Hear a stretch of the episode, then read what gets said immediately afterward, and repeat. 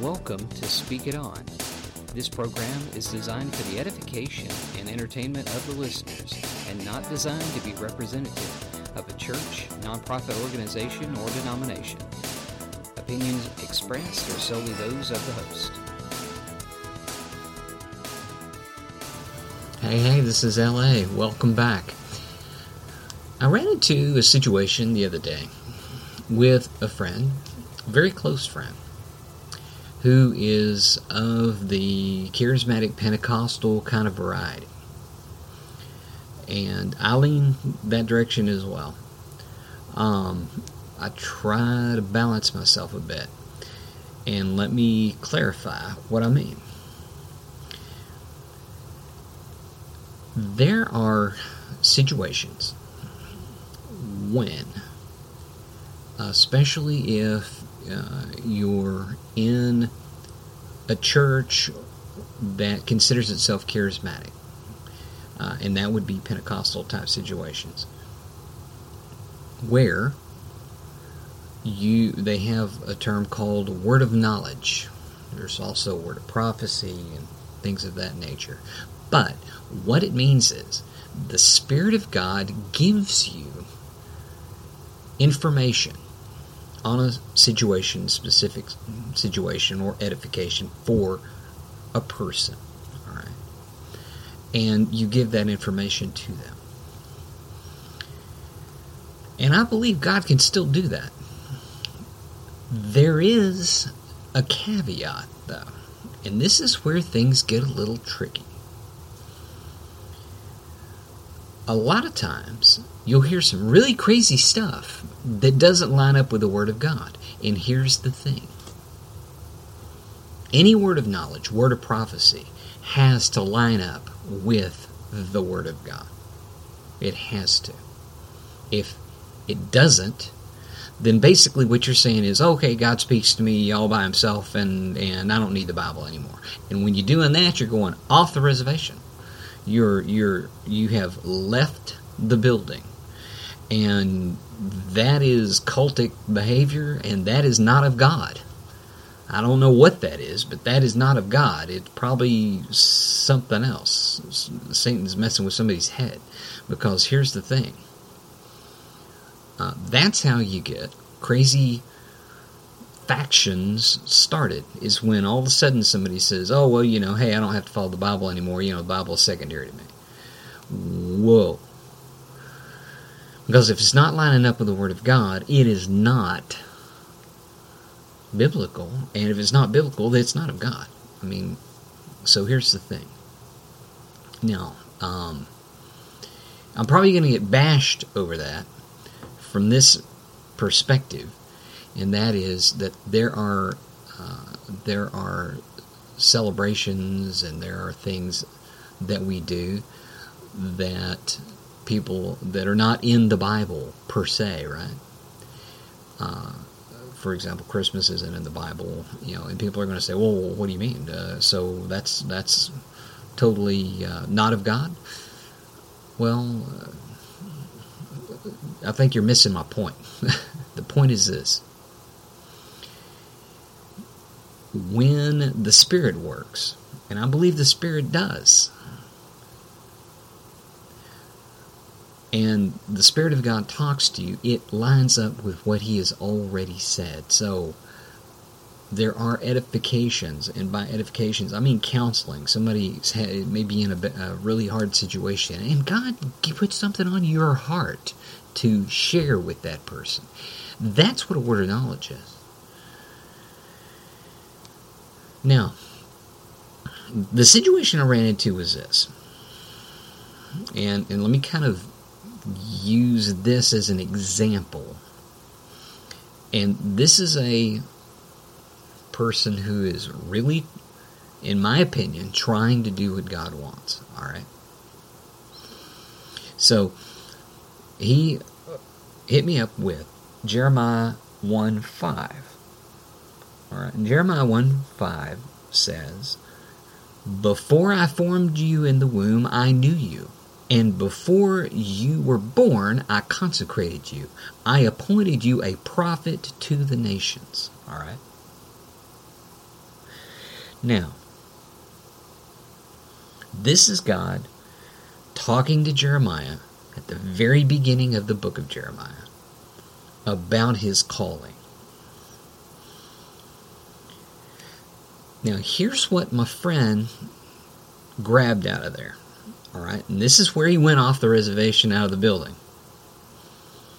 He said, Well, see, if God knows you before you were born, then you must have been in heaven. And if you were in heaven, then you had a chance to talk to God and visit with God. So I asked God to, to, to, to let me know, you know, to help me remember that before I was born. Whoa. Okay, now, whoa. Hold on. You just went, okay, you just ran this verse right out of the right out of the park. So that's why I say, and this is why I get really crazy about context. Context. God's talking to Jeremiah. So let's look at this. So now, you know, if, if you want to run it to the rails that way, you say, oh, well, so, so Jeremiah was in heaven talking to God before he was even born. No, no, no, no, no. That's not what I'm getting at. See, the thing is, is in Hebrew, this is trying to make a point, okay? This is trying to make a point, and the point is, is that God is omniscient. He knows everything. He knows us before we were born because He's omniscient and because He's God. That doesn't mean we were all running around heaven before we were born. And a lot of people love, especially people who like the idea of reincarnation, okay? Love that thought. Okay, and, and there is a stream of thought out there of people that, okay, you die and your soul goes back to heaven and you're waiting around to be a baby again. No. And a lot of major motion pictures have pulled up on this and, and you know, and just kind of recycling souls. That's that's a real chain of thought in, in some people's, but that's not what's being, what God is getting at. here. That's not what's being taught here. God is emphasizing to Jeremiah the purposefulness of his calling. He is assuring Jeremiah, hey, Jeremiah, start to finish, even before you came on the scene, I knew you and selected you, hand selected you as my servant. Now that's awesome. And I got to tell you, this was not a fun gig for Jeremiah. There's a reason they call Jeremiah the weeping prophet because he went through a lot of really hard stuff. And that's why, right after the book of Jeremiah, as the prophet, you know, book of Jeremiah, you got Lamentations of Jeremiah. So that's not the celebrations of Jeremiah, but the Lamentations of Jeremiah. So the guy went through a ton of stuff. But God is trying to emphasize look, I was with you before you were even born. I will be with you through this entire process. I hand selected you. You are my prophet. That's what he's trying to tell. And no, Jeremiah wasn't up in heaven talking to God and running around heaven before he was born. Because conception, right, is generally accepted as, boom, the start of a human being. In Christian circles, you know, especially. You know, whether you whether you believe in spirits or, or, or just biology, that's generally, you know, kind of where things start. Of course, when that person, you know, the big argument, and I'm not going there, is when you actually become a person person, right?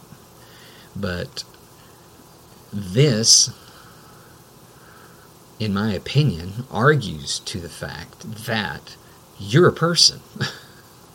I'm, you're, if God knows you. Now, does that mean just, you know, that God just knew Jeremiah before he was born? Well, if God is omniscient, and he is, then he knows all of us.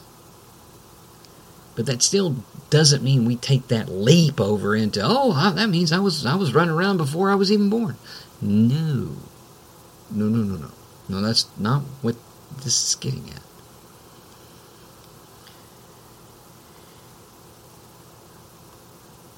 Later in Jeremiah, he assures Jeremiah again, and, and he tells Jeremiah, and I, I am the God of all flesh. Is there anything too difficult for me? The answer is no. But I love that verse because it solidifies, solidifies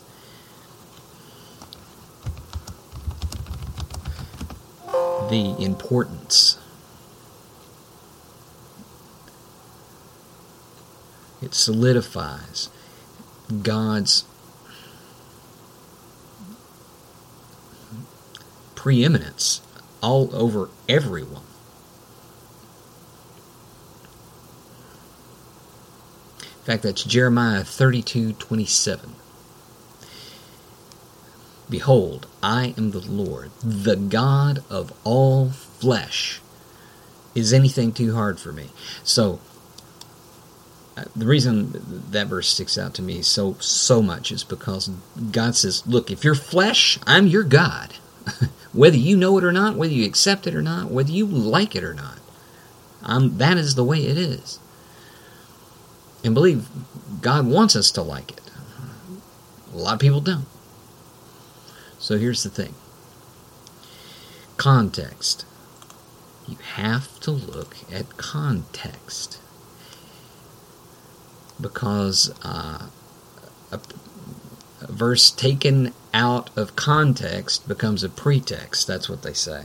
And in simpler English, if you take stuff out of context, you can make it say anything.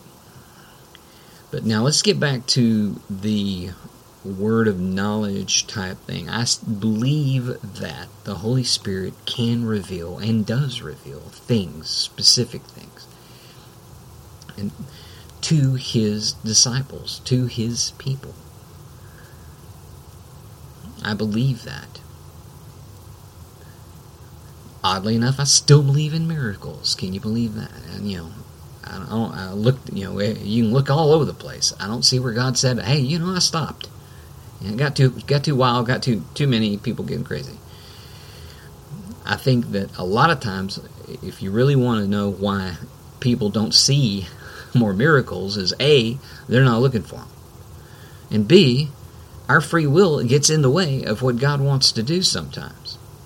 You're saying, well, if God's all powerful, how's that possible? Because God will not violate someone's free will against their will. If he was going to do that, then basically he'd make a whole bunch of robots. And without getting into a real huge, deep discussion on the will of God, let's look at it this way God's ultimate will is going to be done, period, regardless of what people, you know, you can get on the wagon, get off the wagon. But the thing is, God's agenda is going forward. But if we do it willingly with Him, you see. We put our volition, they call it. Basically, it's our willpower, it's our faith in Him. Then things are so much better. Now, be honest, um, a lot of times, even Christians end up fighting God's will sometimes. You say, well, how can they do that? Once again, God will not force someone to obey him. If you choose destruction, then God will let you have what you want. There's a ton of people that can testify to that. And it's one of these things where you have to say, okay, be careful what you wish for. Now,